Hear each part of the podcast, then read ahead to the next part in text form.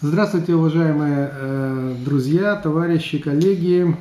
Мы продолжаем выступление э, Александра Александровича Чиркина, профессора, доктора биологических наук, э, который рассказывает о проблемах эволюции и онкологии с точки зрения биологической химии. Э, тема выступления – внутриклеточный сигналинг и протеолиз. Э, прошу вас, Александр Александрович, продолжаем. Спасибо. Ну, сейчас мы перейдем к третьему варианту управляемому протеолизу – это сигнальные пути, регулируемый убиквитин, протеосомный путь деградации белков. Сигнальные пути. Что же это такое? Сигнальный путь – это последовательность молекул, посредством которых информация от клеточного рецептора передается внутрь клетки. Сигнал передается от молекулы к молекуле в строго определенном порядке, что и позволяет говорить о сигнальном пути. Передача сигнала внутри клетки представляет собой цепочку последовательных биохимических реакций, катализируемых ферментами, некоторые из которых активируются вторичными посредниками. Такие процессы обычно бывают быстрыми, их длительность порядка миллисекунд в случае ионных каналов, минут в случае активации протеинкиназ или бета-посредованных киназ, или часов в случае экспрессии генов. Ну и при передаче сигналов сигнальные пути обычно организованы в виде каскадов, то есть на каждом этапе увеличивается количество белков, которые выполняют передачу. Вот знаменитая, очень простая, но очень ёбкая схема, которая кочует по всем Википедиям, и англоязычным, украиноязычным, литовскоязычным, русским. То есть она везде есть. И вот эту схему я рекомендую школьникам 10-11 класса для изучения. Я советую им иметь перед глазами эту схему, путешествовать по ней, э, привыкать к аббревиатурам и видеть здесь те белки, о которых я сейчас буду говорить.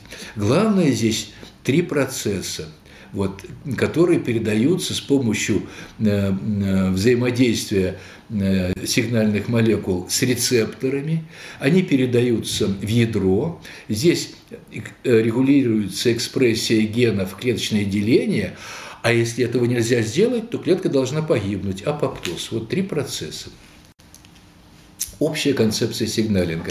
В самом общем виде система внутриклеточного сигналинга, как я говорил, регулирует три важнейших клеточных процесса – экспрессию генов, клеточное деление и запрограммированную гибель клеток, например, апоптоз.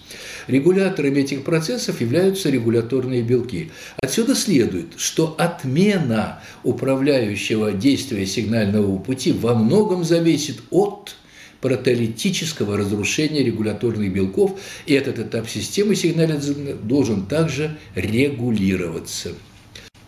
Регуляторные белки клеточного цикла. Есть положительные регуляторы, это циклины, циклин-зависимые киназы, транскрипционные факторы семейства Е2F.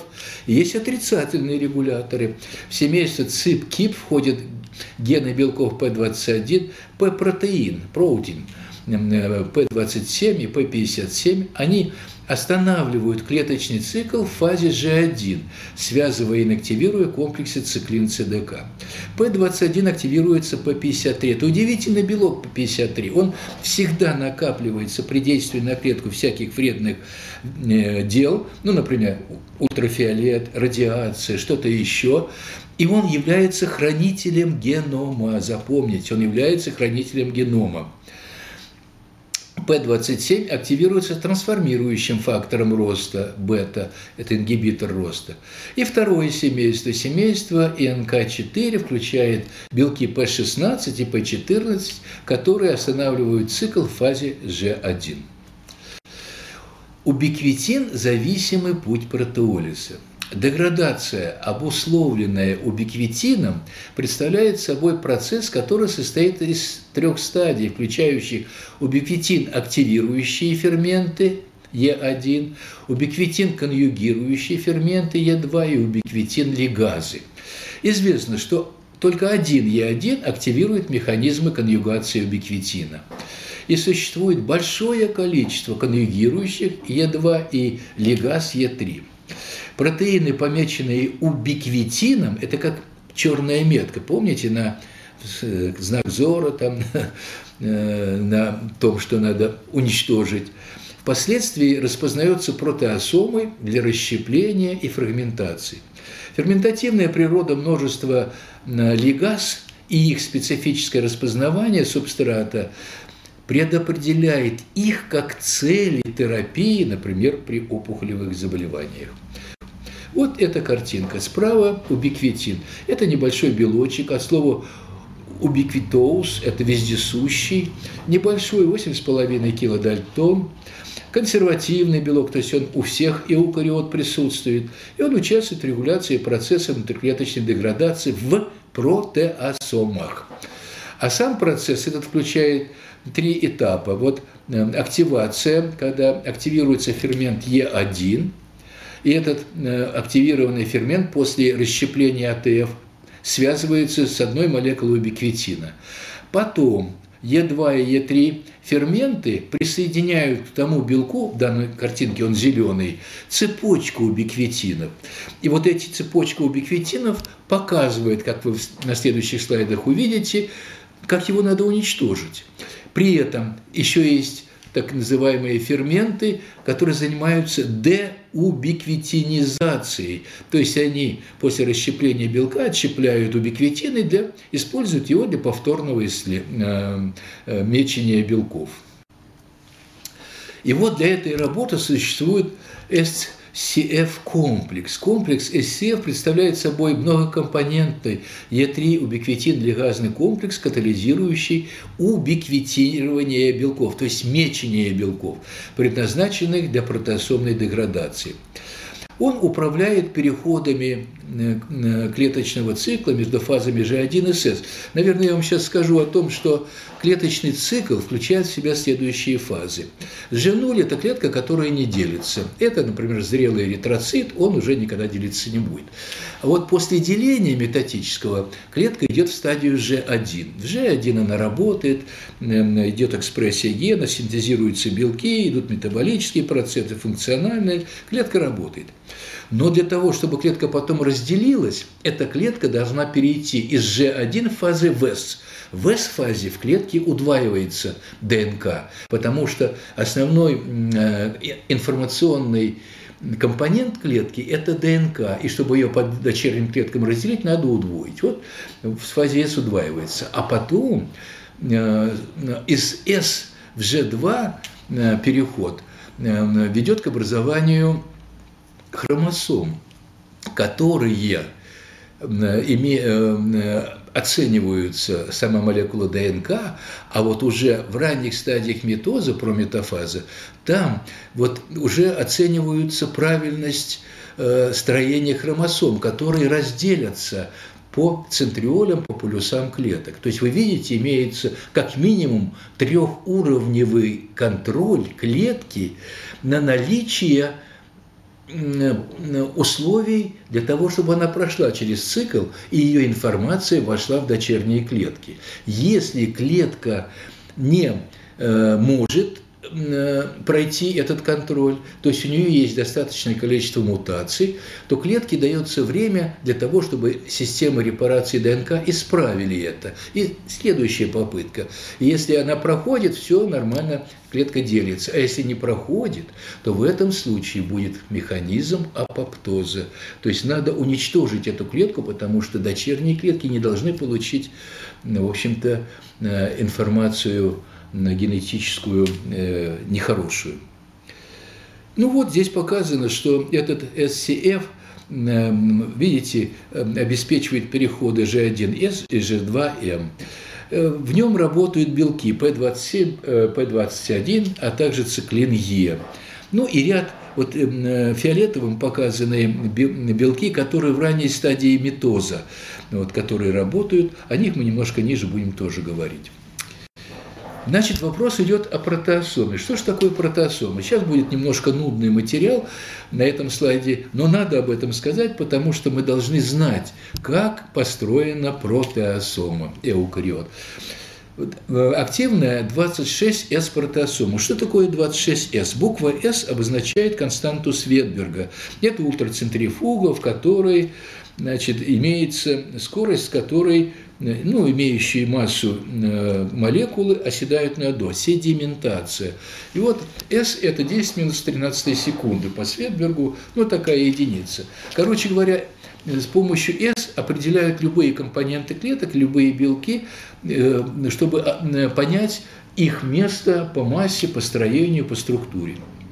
Так вот, протеосома – это 26S состоит из коровой части. Кор – это центральная часть, 20S протеосома и двух регуляторных частиц сверху и снизу, 19S, а у некоторых клеток 11S протеосомы значит, которые присоединяются к торцам коровой частицы. Коровая часть состоит из 28 субъединиц, организованных в 4 семичленных кольца, уложенных друг на друга в виде стопки. 20 протеосома состоит из двух копий семи разных альфа-субъединиц и двух копий семи разных бета, то есть 4 получается. В протеосомах млекопитающих каталитическими, вот суть, э, э, являются только B1, B2 и B5 субъединиц, которые обладают пептидил, глютамил, гидролизующей активностью, трипсиноподобной, помните, 12-перстная кишка, и химиотрипсин подобной активностью. То есть в коровой части создаются условия для расщепления, которые создались только в 12-перстной кишке. А вот регуляторная 19S-частица состоит из 19 отдельных белковых молекул, которые образуют 9-субъединичное основание, непосредственно взаимодействующее с альфа-кольцом 20S коровой части и 10-субъединичную крышечку. И вот что самое главное, что здесь подчеркнуто, 6 из 9 белков основания являются АТФ-азами. Вот она АТФ, которая нужна для регуляции протеолиза. Оказывается, расщепление АТФ необходимо для денатурации, то есть как бы изменение нативной конформации, в которой белок работает, в поврежденную. В этом случае он уменьшает свой размер и может протиснуться в эту коровую часть. Кроме того, АТФ, неорганический фосфат, АДФ служит для сопряжения разных этапов деградации белка – ну и вот эта 19S-частица открывает так называемые ворота, через которые протискивается белок в коровую часть протеосомы. Вот протеосома, известный Фокштрассера э, рисунок 9 года. Синяя – это сама коровая часть, сверху и снизу – это колпачки или крышечки 19 с протеосомы. Вот здесь показан механизм его действия. 26С протеосома – большой многосубъединичный протеазный комплекс, который что делает? Во-первых, разлагает субстрат на небольшие пептиды и он рециркулирует метку убиквитина, то есть возвращает ее, чтобы метить другие белки – на рисунке 26С протеосома, коровая часть красная, вот, да, которая несет протолитические сайты во внутренней полости, а регуляторная часть 19 синяя, комплекс из различных полипептидов, включая полдюжины различных АТФАС, нескольких субъединиц, связывающихся с полиубиквитином, и деубиквитинирующих ферментов, DUB или DUB, которые расщепляют цепь убиквитина э, из субстрата для его повторного использования. Вот краткий смысл действия протеосомы. Вот общая схема. Вы видите первый этап. На первом этапе активирующий фермент расщепления АТФ и активируется этот фермент. И этот фермент связывает одну молекулу убиквитина. На втором и третьем этапах цепляется цепочка убиквитинов цепочка убиквитинов. И вот этот меченый субстрат с цепочкой убиквитинов поступает, вот розовая здесь, коровую часть, и там подвергается расщеплению, что выделяется убиквитин и выделяются пептиды маленькие, которые уже могут расщепляться в других местах, лизосомы, где угодно, но то есть расщепление уже произошло, они не функционально активны. Но вот что интересно, обратите внимание – что оказывается у э, э, убиквитинов этих белков есть лизины. 48-й лизин и э, наиболее важный, и 63-й в цепочке по положению. Так вот, оказывается, если к белку белок метится одной молекулой убиквитина, то это будут процессы модификации гистонов, метилирование, этилирование. Это, то есть это гетерохроматин, гомо, и эухроматин. Это эндоцитоз, это мембранный трафик белков, это ДНК восстановление, это транскрипция. А вот если к 48-му присоединена цепочка убиквитинов, это второй случай, это получается протеосомальная деградация ну, очень большого количества белковых субстратов, а также транскрип транскрипционный фактор регуляции. А вот если присоединяется к 63-му убиквитину, то это будет уже сигнальная трансдукция, это эндоцитоз, это мембранный протеиновый трафик и ДНК восстановление. Как видите, от количества убиквитинов и от того остатка лизина, к которому они присоединены, зависит функция белков которые будут разрушаться. А вот убиквитиновый код. То, что вверху я вам рассказал, но оказывается, есть еще убиквитины другие, 6, 29, 33. И что они делают, пока неизвестно. Так еще и, возможно, э, цепочка э, разветвленная убиквитинов. Это еще то, что надо открыть, раскрыть, так называемый убиквитиновый код. Контроль клеточного цикла – Прогрессирование клеточного цикла контролируется упорядоченным действием циклинзависимых киназ ЦДК, активированных конкретными циклинами, которые разграничивают фазы. Помните, G1S, G2M. Метатические циклины, которые сохраняются в самых коротких эм, э, в клетке всего несколько минут и имеют один из самых коротких периодов жизни всех внутриклеточных белков. После того, как комплекс ЦДК-циклин выполнил свою функцию, то есть протащил э, э, клетку через контрольный пункт, чекпоинт так называемый, связанный с ним циклин будет полиубиквитирован и разрушен протеосомом, что обеспечивает направление клеточного цикла. В частности, выход из метоза требует протеосом зависимой диссоциации регуляторного компонента циклина В и комплекса фактора промотора метоза. Далее, Контрольные точки, чекпоинты клеточного цикла G1S включают протеосомную деградацию циклина А, а убиквитизация которого способствуют ну, белки, создающие анафазу, значит, APC и другие там. Вот эти белки, э, и, значит, APC и белковый комплекс SCF, о котором я говорил ранее, они регулируют основные контрольные точки – Отдельные компоненты э, частицы 19С играют свои регулирующие роли также. Вот интересно, тот, кто хочет медициной заниматься, если это молодежь, так, онкобелок ганкерин является одним из компонентов 19С частицы, который также жестко связывает циклин-зависимую киназу ЦДК4, то есть прекращает, и распознает убиквитинированный белок P53. Помните защитник генома? Через его сродство к убиквитин лигазе МДМ2. Ганкерин подавляет апоптоз. И он сверхэкспрессирован в опухолевых клетках, например, таких как гепатоцеллюлярная карцинома. Для чего это, я скажу, чуть-чуть ниже. Ну, вот здесь протеосомы участвуют э, э, в разрушении P53, то есть этот механизм ингибирует апоптоз. И это нужно для опухолевой клетки. Подведем итог из того, что я вот сейчас вам рассказал. Значит, любая клетка, проходя по клеточному циклу, по клеточному циклу, должна преодолеть чекпоинты, чтобы э, значит, информация была такой, чтобы не повлиять на жизнедеятельность дочерних клеток.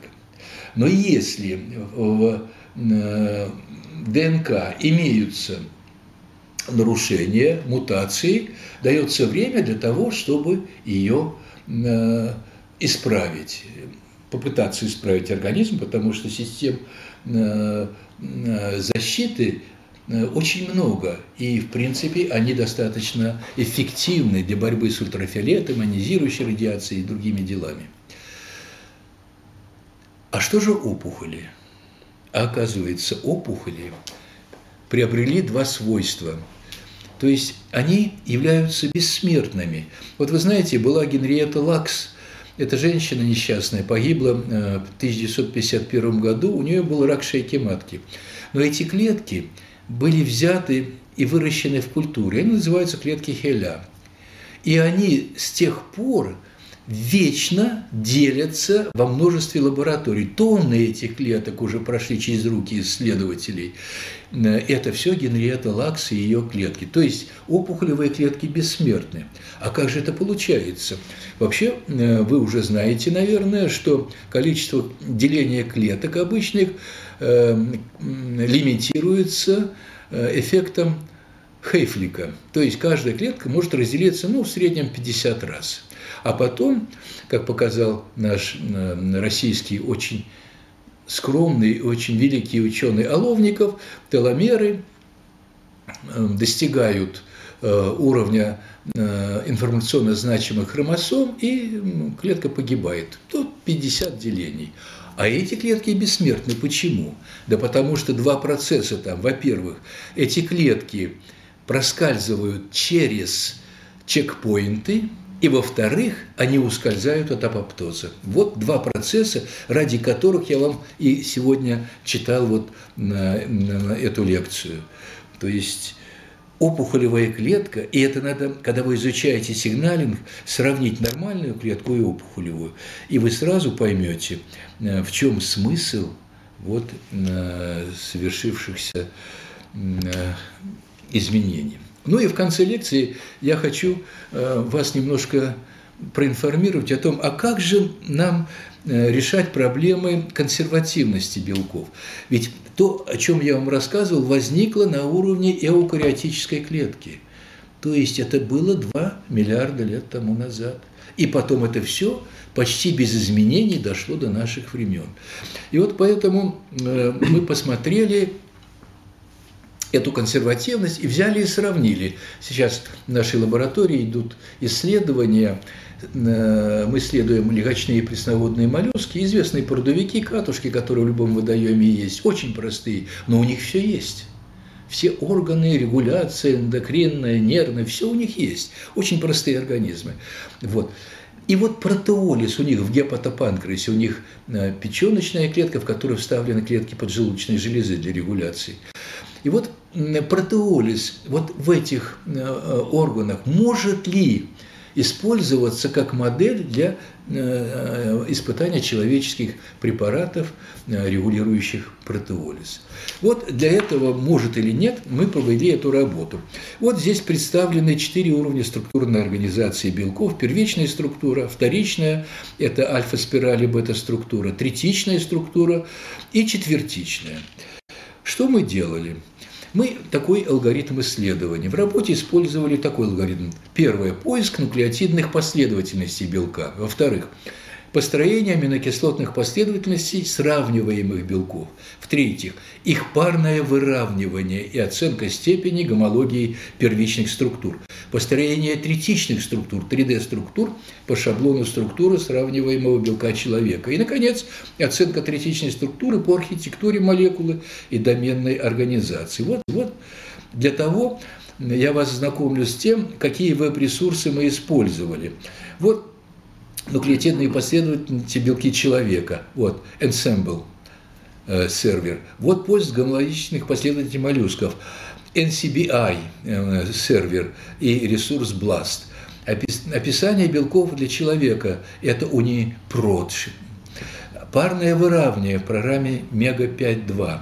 Вот 3D-структуры строились на сервере Swiss Model XPASI, э, в котором э, по шаблону 3D-структур ферментов человека. Вот э, каждый школьник, в принципе, может научиться работать с этими веб-ресурсами и выполнять весьма любопытные работы.